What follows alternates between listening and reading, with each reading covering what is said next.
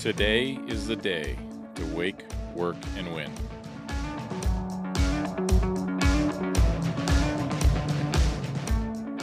Welcome to the Standard.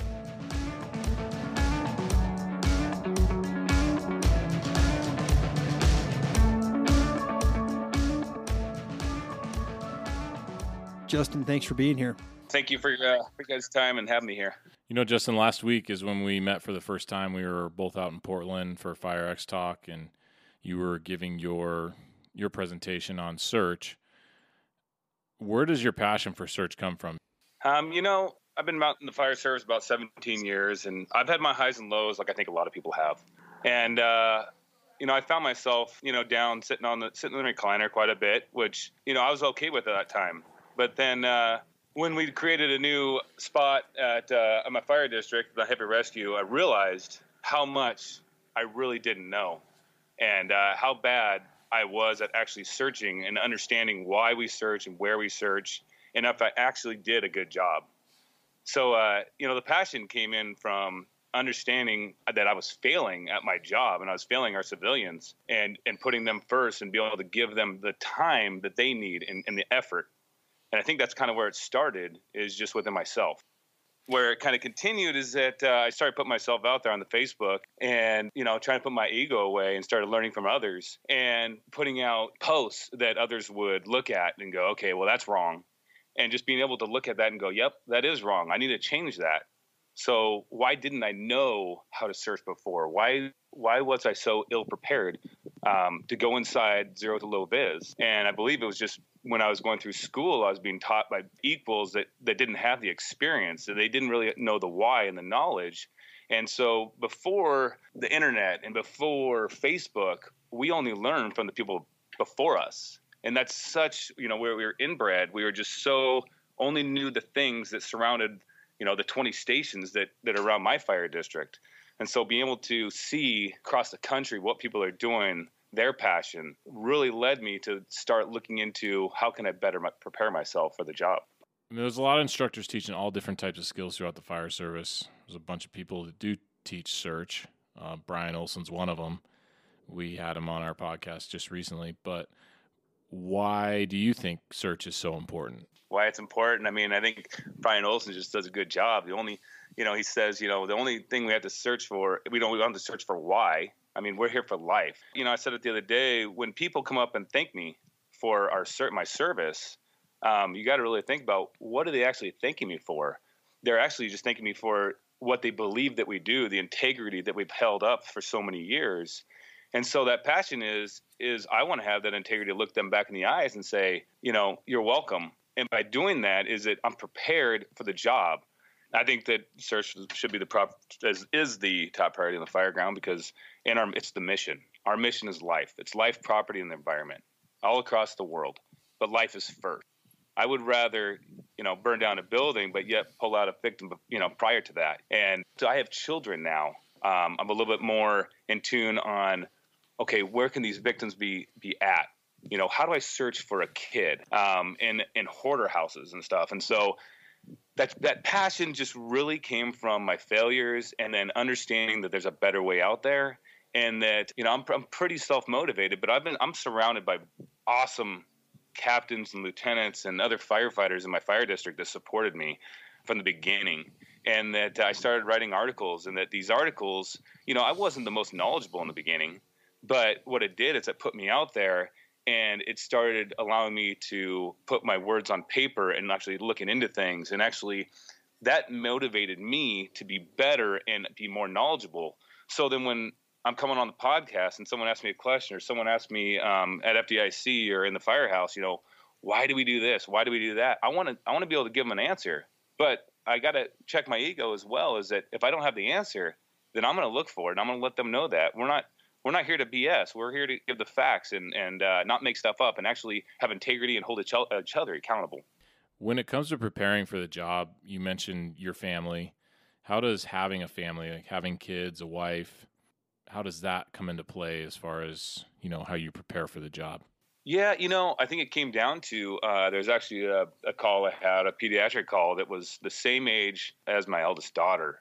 Looking at the parents' eyes and seeing the frantic on the scene, and that they were all looking at us to uh, save this child's life, and that it was my job to be prepared for that. And as you know, I'm a, I'm a paramedic, and so I need to know my job to save that child's life.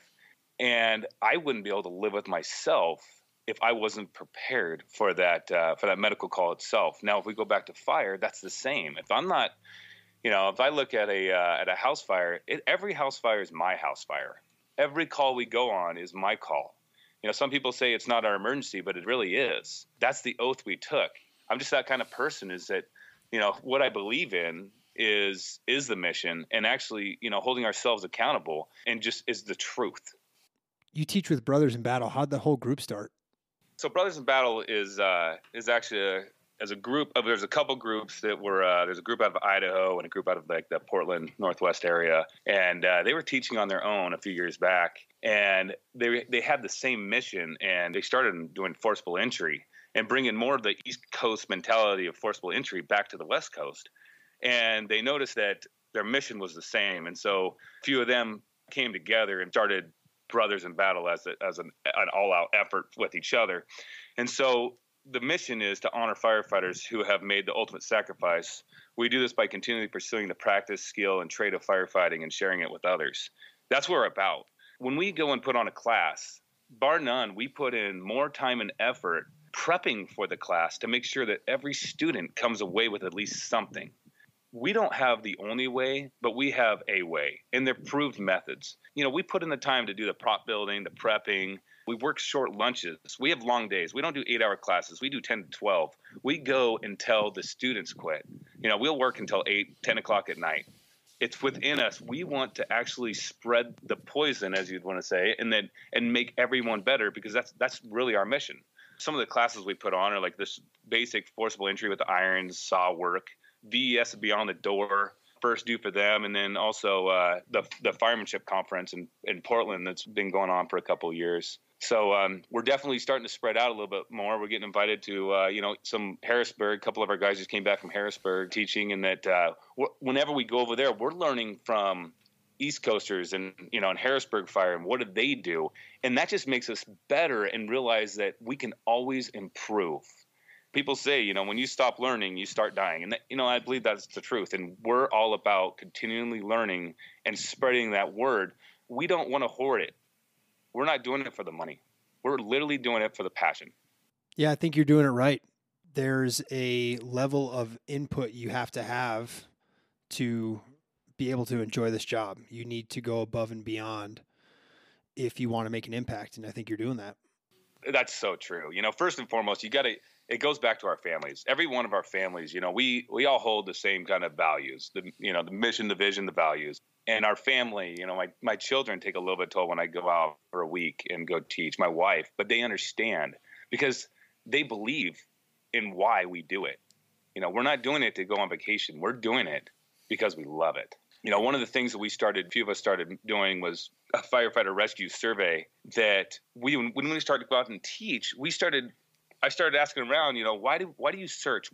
Why do you search the way you do? Do you search countertops? Do you search cabinets? How long does it take to search a bedroom? Like, what do you search for first?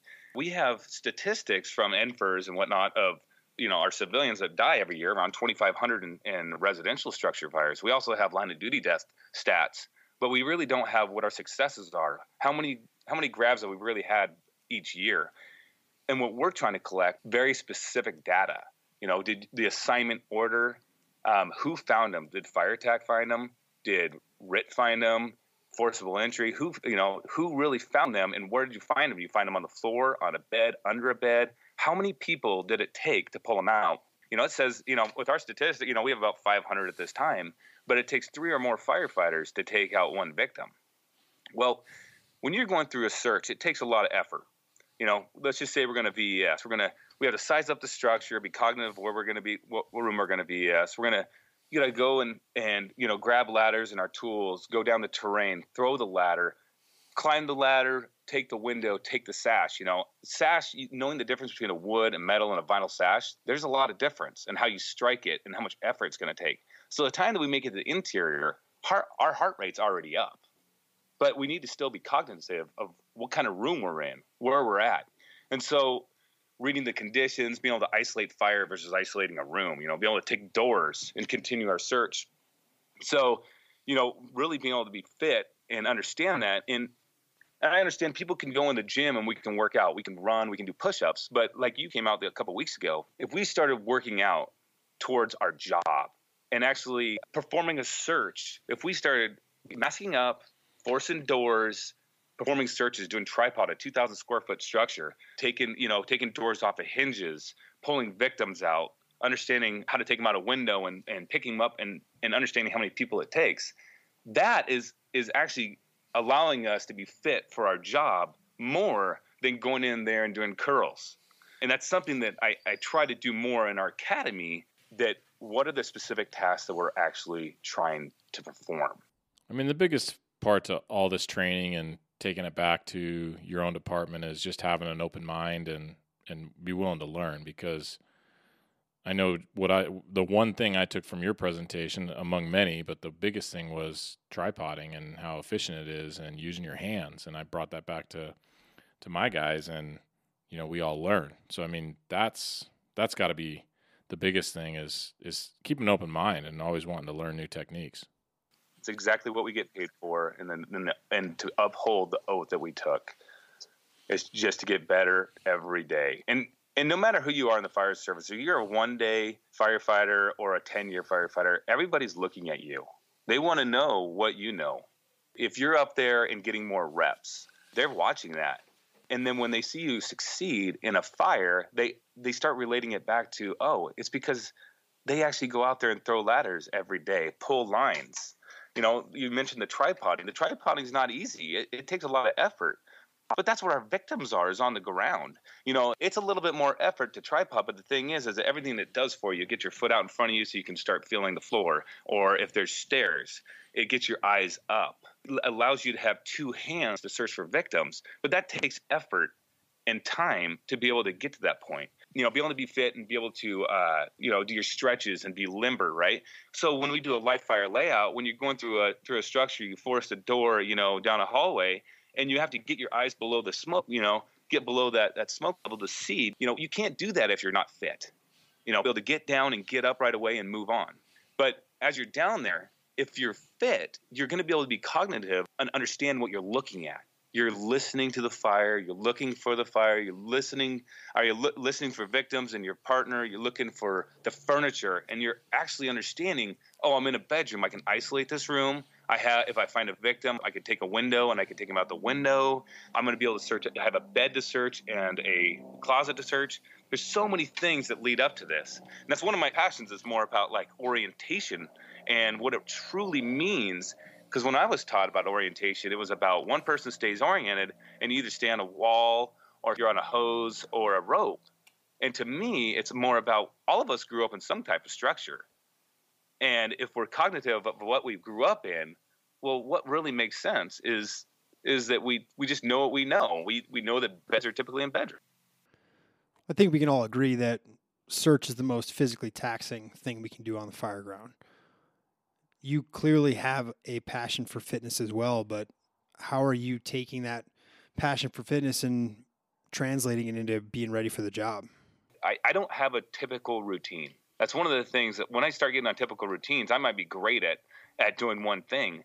But if I don't have a routine, then I'm out there and I'm I'm either running one day or I'm throwing ladders and pulling lines and you know crawling around structures and forcing doors, and I just get in there and start training because the more training I have and the more worn out I get, I take my mask off. You know, one, some of my brothers, you know, taught me, hey, you know, do it under conditions that you're already stressed out. So take your mask off.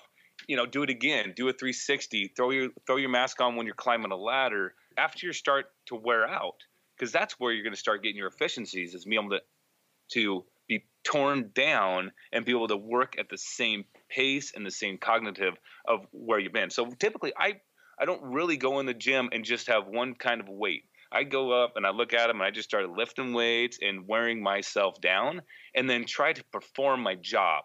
I might I might do a little bit of workout, you know, 30, 40 minutes, and then go out there and throw some ladders and try to hit those windows with efficiency, pull lines, and understand, you know, where that nozzle goes and and uh, how that how setting up that hose correctly the first time, taking an extra five seconds, is going to allow us to be more efficient when we're pulling it, pulling it through the structure. You know, I'm not that typical uh, workout dude. I'm a, uh, I don't have the brain for that. I'll tell you that. I'm, I'm, I'm all over the board. Justin, two questions here, two parts. What's been the most rewarding part of all the training and all the teaching you've been doing, but also what's been the most frustrating part about it? Like truly, the most rewarding is just how I feel about myself and my job. Is that I I care about the job, and I can look I can look back now and go, yeah, I did it. I I bettered myself, and by the end when I'm when I end my career, when I retire, I want people to say, you know what, that guy was a good fireman. That's all I want. You know, that's that's going to be the most rewarding in the end is just understanding that there's always something to learn. For uh, adversity, I've been through it. I've been through quite a bit of adversity, you know, putting myself out there. That ego check is an everyday thing. I have mentors that I talk to all the time. We all need to start, you know, be able to ego check ourselves. It's hard. We all have them. But, um, you know, for adversity, you know, you're, if you can check that ego and understand that every time that you're put down, that someone questions you, that you don't have the right answer, that you fail, is actually, depending on how you deal with that, as a win. Believe me, I have failed to bring a Halligan in multiple times into a house for multiple different reasons, but I have learned every single time that's a dumb idea. Whatever it takes, I need to bring my Halligan in. There's plenty of, of, of reasons why you need it on the interior. You talked about having mentors. How do you go about choosing one?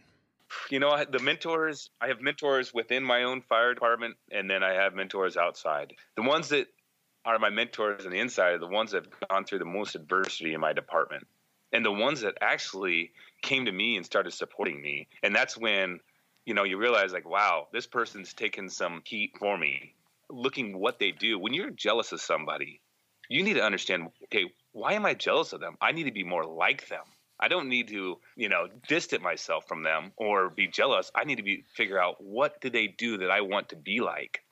So I have definitely um, a, a, captain, especially a captain in my my my, uh, my fire department that continually supports me when I go through adversity. He goes through adversity and uh, he sticks up. You know, he does the right thing. Going and choosing on outside my fire district is, you know, one of them is Brian Olson that uh, we connected a few years back, but we just both had a passion for search. And, you know, neither one of us fight fire every single day, but it's not all about who fights the most fire, you know, who has four person rigs. It's about what do you do on those fire grounds and how do you prepare for that?